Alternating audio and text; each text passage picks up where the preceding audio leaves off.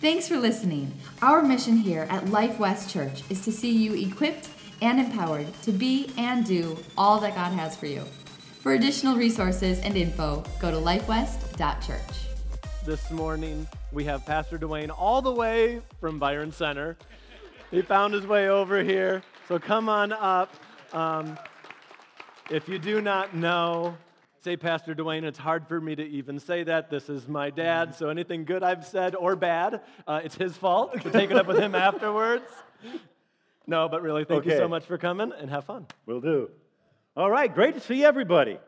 And uh, I kind of feel old school. Everybody's up here with their phone, their tablet, and I'm up here with a big old folder with notes. And, and uh, can you grab this? But uh, I wanted to ask, how many of us that you have? We, we've never seen each other before. Kind of raise your hand so I know who's who I've never seen before. Oh, few people. All right, great. Well, it's really good to be here. We're so proud of you guys. I mean, this is not even one year uh, that you guys have been meeting, and uh, just great things are happening, and we are proud of you and believe with all our heart that great, great things are going to be happening. Um, Samuel told me to mention that I have some books out there that uh, we say I wrote, but really Jeannie and I wrote. Right? And uh, the last one, our, our newest book is out there as well. Uh, Solomon Says. And what Solomon did in the 23rd chapter of Proverbs, he said, I give you 30 sayings of counsel and understanding. Now, Solomon, of course, was the wisest man who ever lived. He was the richest man that ever lived. Was the greatest achiever of his generation. And he says, Look, there's 30 things that I want to help you with. I want to help you with your relationships. I want to help you with your money. I want to help you with your attitude. I want to help you with your kids. I want to help you with your work. He got 30 things. He says, I I've got advice for you. Now, I found out about two years ago that over one half of all Nobel Peace Prize winners have a mentor who's a Nobel Peace Prize winner. Is that amazing? Because nobody reaches their potential all by themselves. We all need somebody to help us, to encourage us, to see our weak spots and take us to the next level. And really, that's what Solomon does. Again, wisest man, richest man, greatest achiever. Uh, that's out there along with some other books. So, uh, Friday, I was uh, at Samuel and Becca's house, and, and he's, okay, what are you preaching on? And so I told him, all right. And then Saturday morning, we had the storm. How many remember the storm? You woke up. Okay, I woke up too. 130, one- excuse me, yeah, 128, right? And, and I rolled, I heard the storm, I ro- rolled over, looked at the clock, and I was dreaming, right? And I was here preaching, but I was preaching the wrong sermon, not the one that I'd given Samuel, but it was a different one. And uh, that happens quite often to me that I get, I, I, I, I preach in the night and I just write it down and then preach it because it's the one God's got for me. So the one I wanted to preach, I'm not preaching, but I'm preaching the one I was preaching in the dream. All right? So, everybody still with me? All right.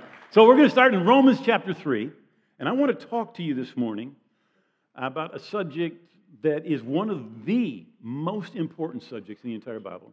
I want to talk to you about the blood of Jesus. Now, it's really unfortunate that very often we can go to church for decades and never hear a message on this subject.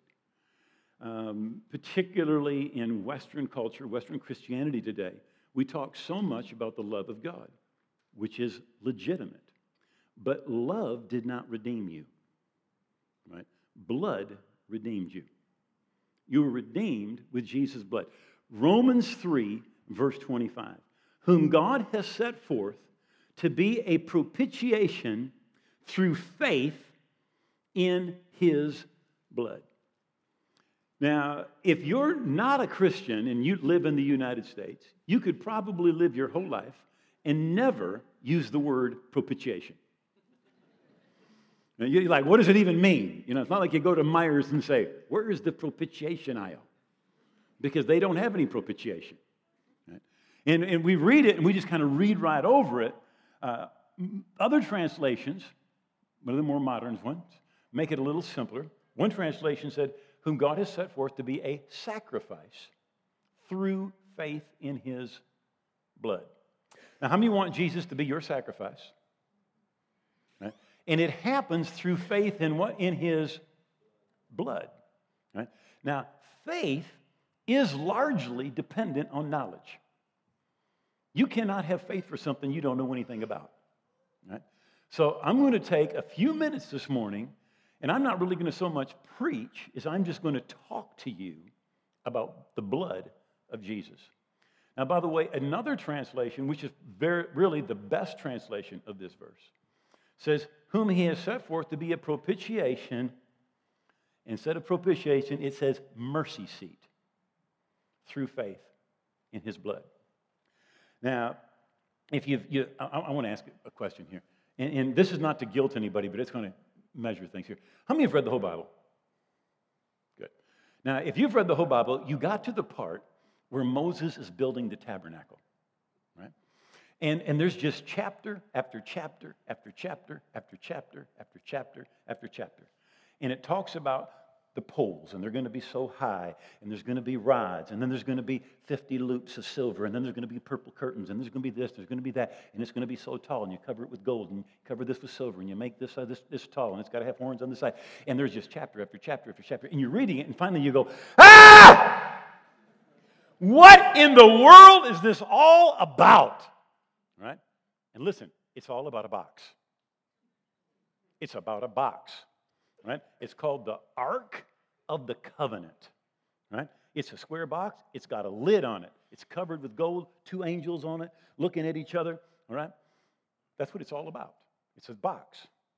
And there's a certain part of the tabernacle, it's got a square, it's a room, and there sits the ark inside.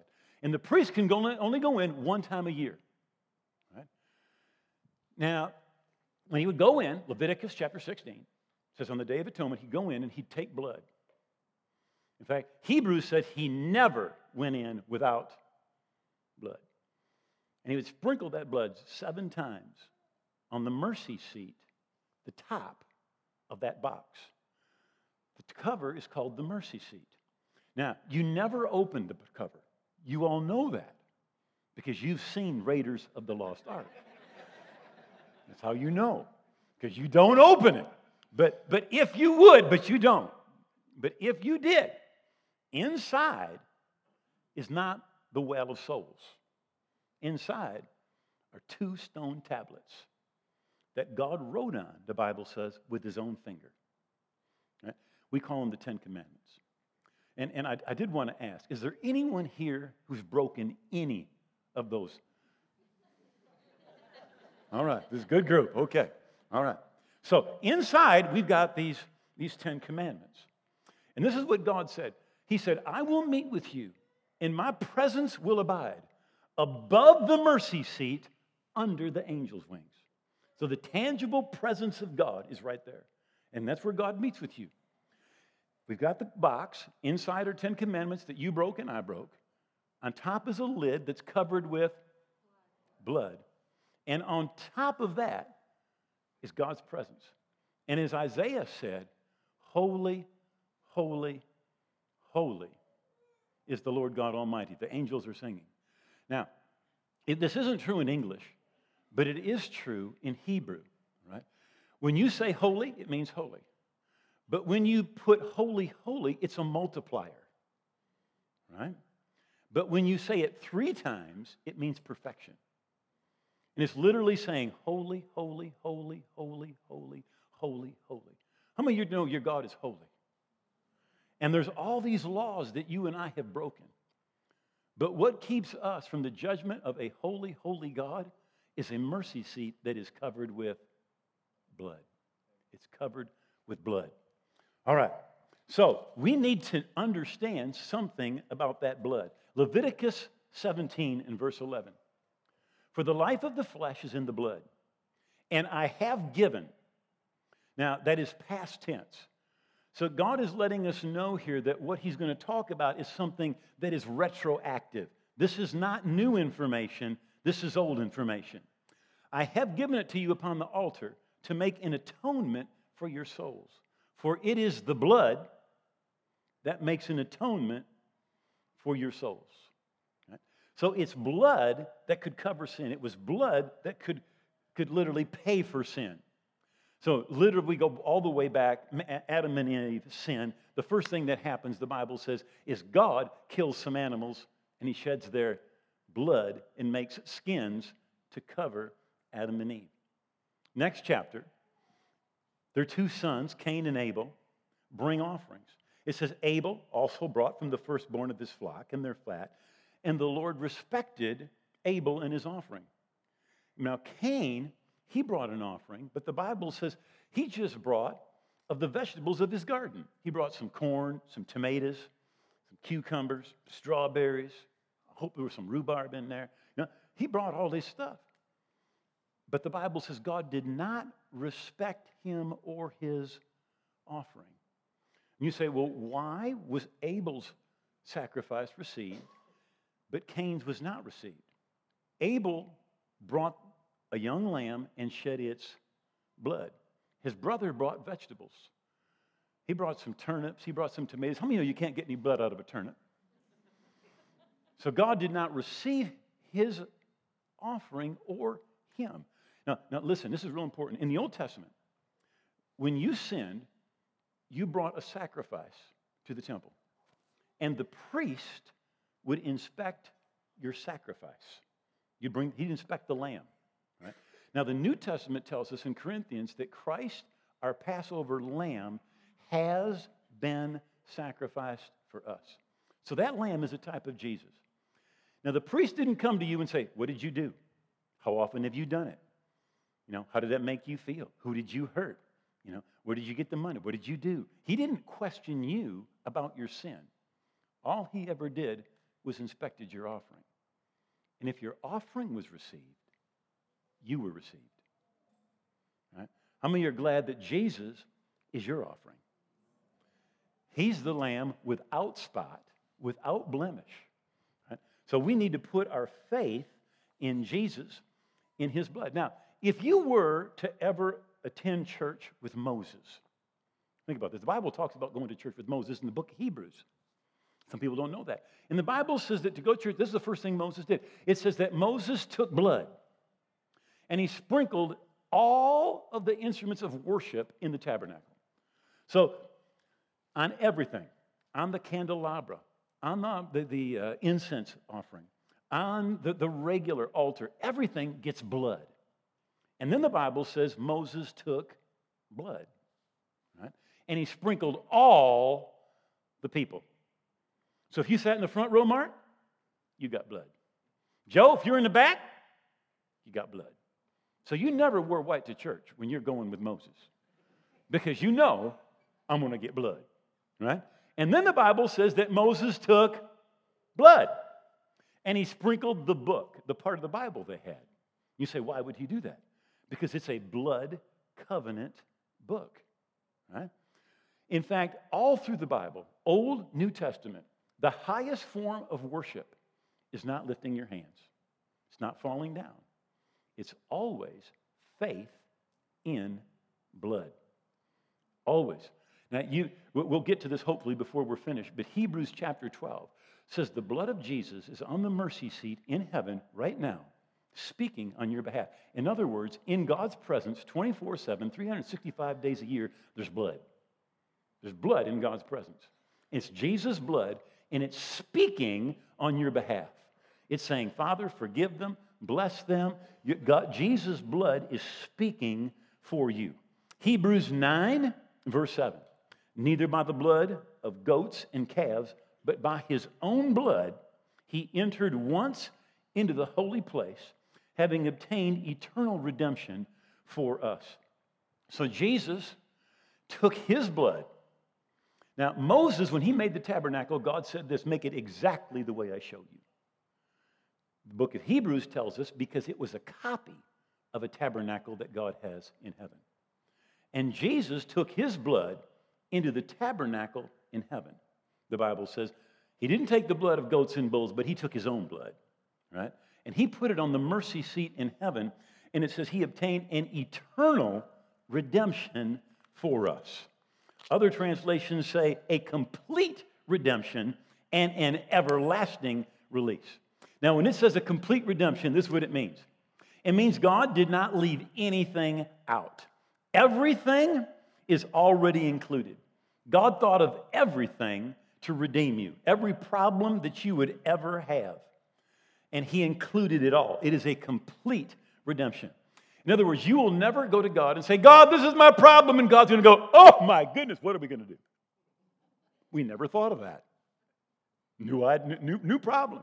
It will never happen. Everything is covered by the blood of Jesus. So you, there are no special problems. There are no unique problems that are not covered in the redemption that Jesus paid for with his blood. In fact, Jesus paid such a high price for our redemption that it is just, it, it's, it's criminal to not put faith in his blood for what he purchased for us. I have a friend who, a number of years ago, took his kids down to Disney in Florida. They went in the summer. And he said, there they were, in line, waiting to go on a ride with his kids. And right in front of them, there's this little kid that's like six years old with his grandma. He's got on a Mickey Mouse shirt, Mickey Mouse hat. He's got some sort of a Slurpee. He's drinking his Slurpee, and he's, he says, Grandma, oh, it's so hot. Grandma, do we have to stand in line longer? Grandma, how long is it going to be? Grandma, I don't even know if I'm going to like this ride. Grandma, can we just go back to the hotel? Grandma, I don't like this. Grandma, it's hot, and I want a different flavor on my Slurpee, Grandma. Grandma looked at him and said, Shut up! and Grandma said to him, She said, You know, she says, We have come over 600 miles to come here. He said, We have come all the way from Arkansas.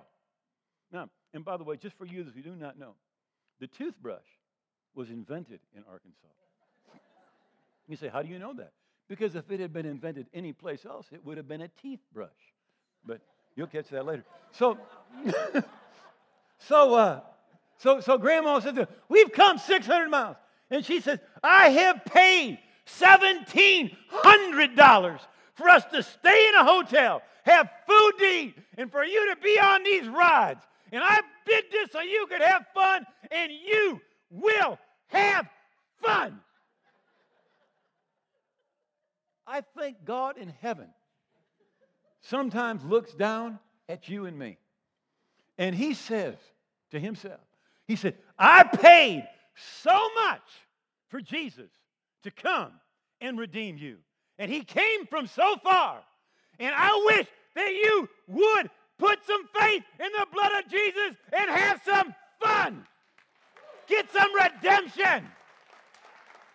Yeah.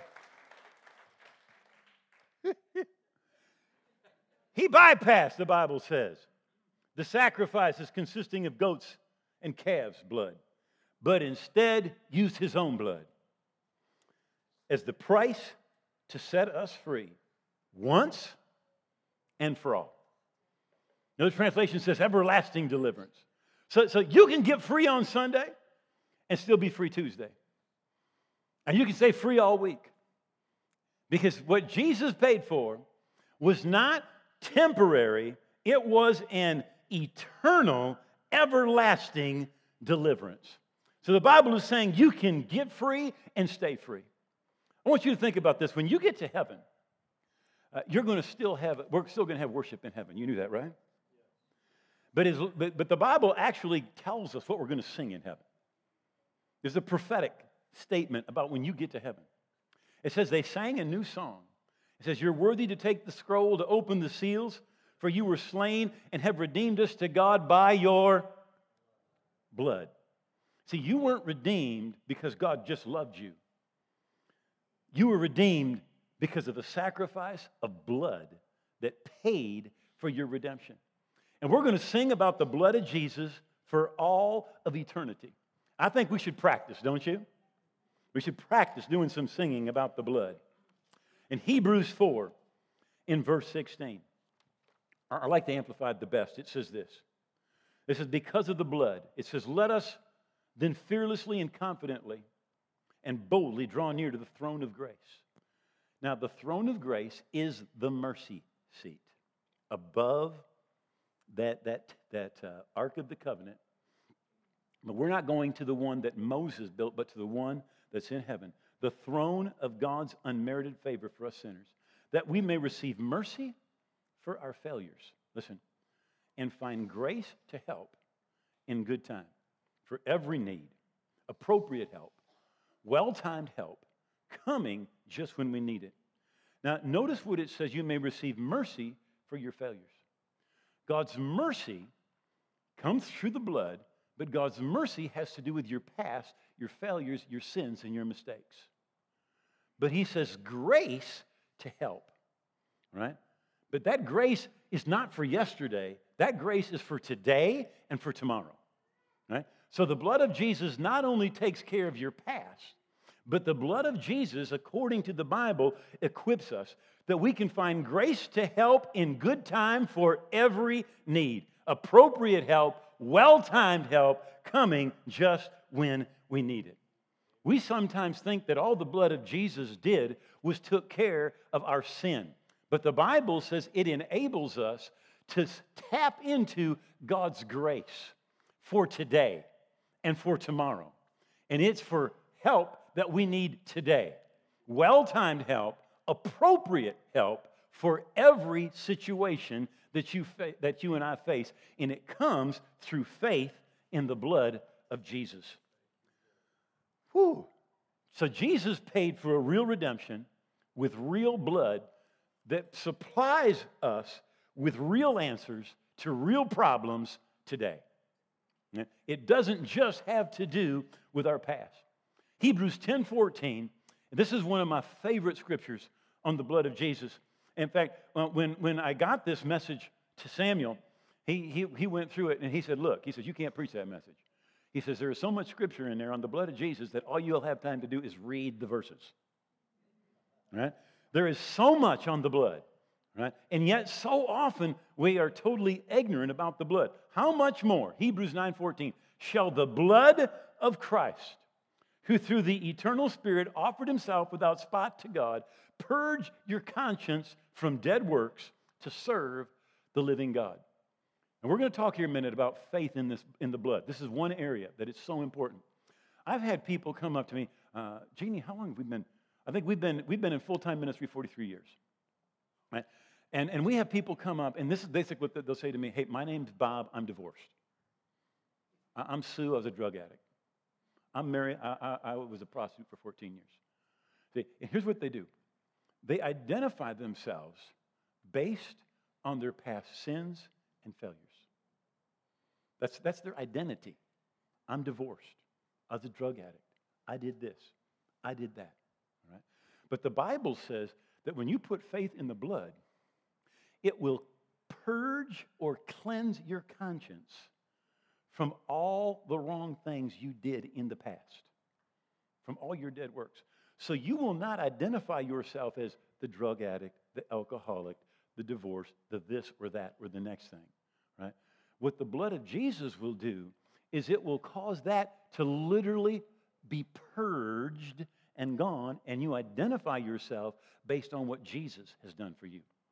2 Corinthians 5, verse 21 says, He that knew no sin, that's Jesus, became sin for us. That's what happened at the cross. That you might be made the righteousness of God in Christ. So, literally at the cross, Jesus took all, excuse me, God took all of Jesus' righteousness and goodness and took it out of him and put it in you, and took all of your sin and put it in him. He became, the Bible says, sin for us, that we might be made the righteousness of God in Christ. So, when we have faith in the blood, it purges our conscience from dead works. So you don't believe you're disqualified because of what you've done or what you haven't done.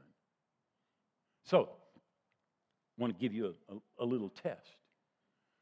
This is kind of a way to tell do I, do I have faith in the blood? Let me ask you a very simple question, and you don't raise your hand, but be honest with yourself.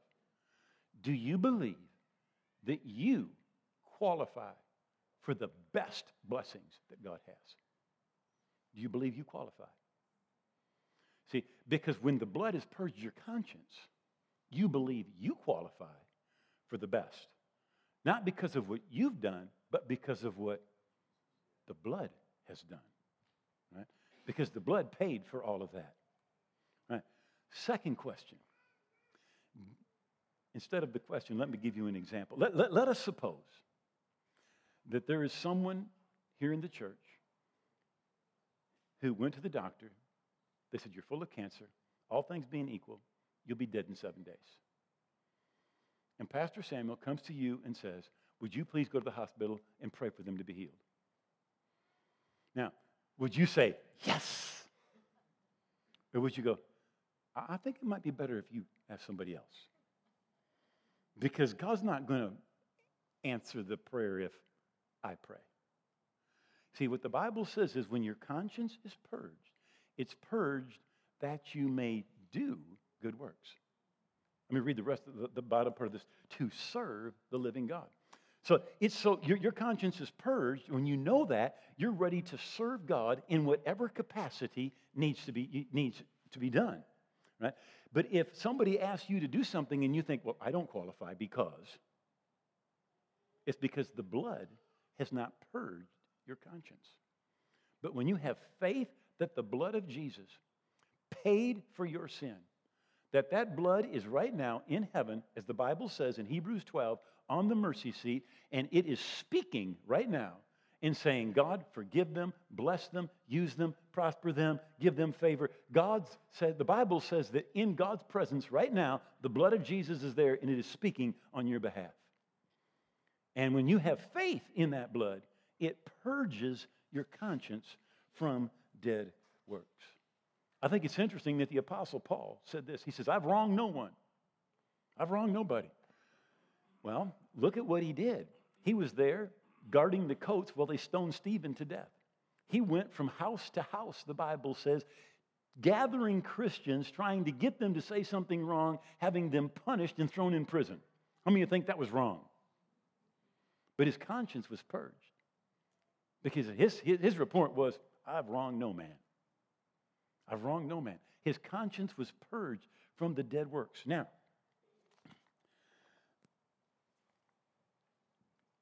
the blood of Jesus needs to be applied. Right? It, you, you can have faith, but not, you, you can have, I'm going to say it this way you, you can have faith, but really it's more like mental assent. Right? Um, I, I, regularly go down into downtown Grand Rapids to Mel Trotter, where it, it's basically a place where homeless people end up spending the night and, and speak and, and talk to them. Now, I can sit down with a, a guy who's a drug addict. Uh, this is what they put it. They said, We don't want you to come for the first three or four days every month because when they get their Social Security checks, he said they, they get drugs and a prostitute, they get in a hotel room, and they're there for three, four, five days, however long, and their money's gone, and then they show back up. So we want you to come when there's more people. Right? So I sit down with them and I said, Do you believe that Jesus is the Son of God? They say, Yes. Do you believe he died on the cross for your sins? Yes. Do you believe he rose again? Yes. Do you believe he ascended in heaven and he's sitting at the right hand of the Father? Yes. How many know? They believe, they have mental assent to all the right things, but it hasn't changed their life a bit. Right? Because Bible faith is not mental assent saying it's true. Right? Bible faith is when you put all your trust and your confidence in it and it changes the way you live. If it doesn't change the way you live, it's not really Bible faith. So, we're talking about the blood of Jesus, and it has to be applied. It's not enough to just know about it. So, let me give the Old Testament example. Is, where's the clock? Oh, okay, I got a couple of minutes yet. Okay. Here we go. Exodus chapter 12. Moses says to the people, He says, Everybody take a lamb into your house. He says, bring that lamb into your house on the 10th day of the month, right? And keep the lamb until the 14th day of the month. Now, just as out of curiosity, how many of you have kids? Here we go. So, when you bring the lamb into your house and you keep the lamb, what happens? First day, the lamb is named. The second day, clothes are on the lamb. The third day, the lamb is sleeping in the kid's bed. fourth day, Moses said, Take him out and kill him. Serious, yeah, yeah, yeah. All right? So, so it's the picture, by the way, of the innocent dying for the guilty. All right? Jesus, the innocent, died for you and me, the guilty.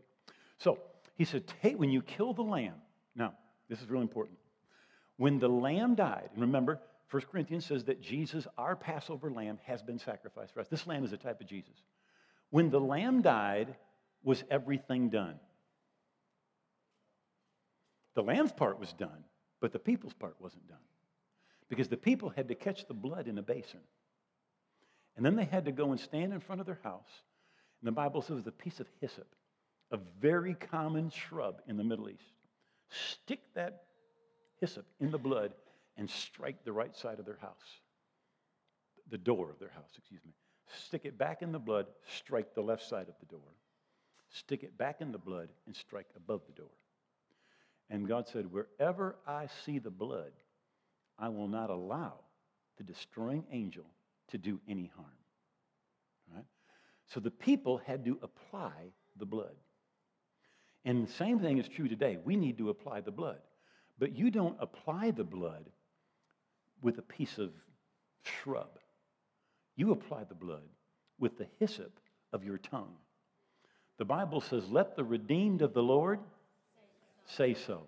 Revelation 12, verse 11 says this that they, that's you, overcome him, that's the devil, and everything he brings, by the blood of the Lamb and the word of your testimony. See, we need to speak what the blood of Jesus has purchased for us. And, and now for my second closing. I want to tell you one of Jesus' stories. He said two men went to the temple to pray. He said the first was a tax collector, he was a sinner. And he went over in a corner. And the Bible says that he's beating his chest. Now, this is not penance, this is just insincerity. And he says, God, be merciful to me, a sinner. Be merciful to me, a sinner. Some of your Bibles say, be propitiate to me, a sinner.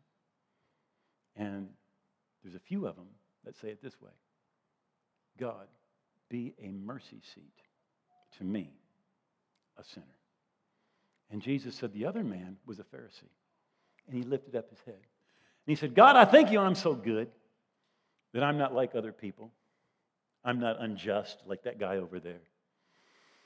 God, I'm so glad I'm, I'm good and I don't do the wrong things and I tithe and I fast. And I'm so glad that I'm so good. And Jesus said the first one went down justified and the second one did not. In fact, Jesus said he prayed to himself. How many know it's bad when God isn't even listening to your prayers? Right? But the one who said, Be a mercy seat to me, Jesus said he went down to his house justified. He wasn't justified because of all the great things that he did, all the great things he didn't do. He was justified because he put faith in blood. Faith and blood. So let me close permanently. Hebrews 10, verse 13. It was a perfect sacrifice by a perfect person to perfect some very imperfect people. How many of you and I, how many of you qualify with the imperfect like me? It was a perfect sacrifice by a perfect person to perfect some very imperfect people. And by that single offering, he did everything that needed to be done for everyone who partakes in the purifying process. He did how much? Everything. For who? For everyone. So it's faith in the blood of Jesus, not plus what you can do, not plus what you don't do, right? But it is simply faith in Jesus' blood. By that sacrifice, he did everything that was needed for everyone to, who wants to partake in that purifying process. Say, would you bow your heads for just a moment? If you're here today and in a crowd this size, there's people in every spiritual condition. If you're here today and you're not right with God, you're away from the Lord, you don't know God, or you may be like literally millions of people. And I would say to them, uh, Are you a Christian? And they say, I hope so. I'm trying to be. But the Bible says this in 1 John it says, We've written these things to you that you may know that you have everlasting life. See, we're not supposed to die and find out if we made it to heaven. We're supposed to know we're forgiven, right with God, on our way to heaven. And if we don't know that, we're not where we should be with God. So if you're here today and you're away from God, or you don't know where you stand with God, I want to pray with you today. I want to pray a prayer. It's in the Bible. Want to pray that prayer. When we say amen, you're going to be right with God. You're going to be forgiven. You're going to be on your way to heaven. So I'm going to count to three. When I say three, I simply want you to lift your hand, and we're going to pray right where you are. And God's going to meet you right here in this place. As you lift your hand, the first thing you're saying to God is God, I know I've sinned. I need a Savior. I'm coming to Jesus to be saved and to be forgiven. One. As you lift that hand, you're saying, Today, I'm coming and I'm giving Jesus all of my heart and all of my life. I'm holding nothing back. Two. Now get ready. As you lift that hand, you're saying, Today, Jesus is going to come into my heart. He's going to blood wash me from my sin, make me a new person on the inside, a part of your family on my way to heaven. Three. Just lift that hand up. Pray with me. Pray with me. I'm not right. Thank you. I see that hand, that hand. Somebody else. Include me. Include me. Not right. Thank you. All right. Say, would everybody please just take one hand, put it over your heart, lift your other hand towards heaven, and let's pray with those that lifted their hands. You say, Oh God, I believe Jesus died on the cross. I believe his blood paid for my sins. And I believe he rose again. I give him all of my heart and all of my life. I hold nothing back. I'm going to live for him every day. I thank you. You've heard my prayer. That I am forgiven. My past is gone. I'm a part of your kingdom today and forever. In Jesus' name, amen. Thanks for listening. Our mission here at Life West Church is to see you equipped and empowered to be and do all that God has for you. For additional resources and info, go to lifewest.church.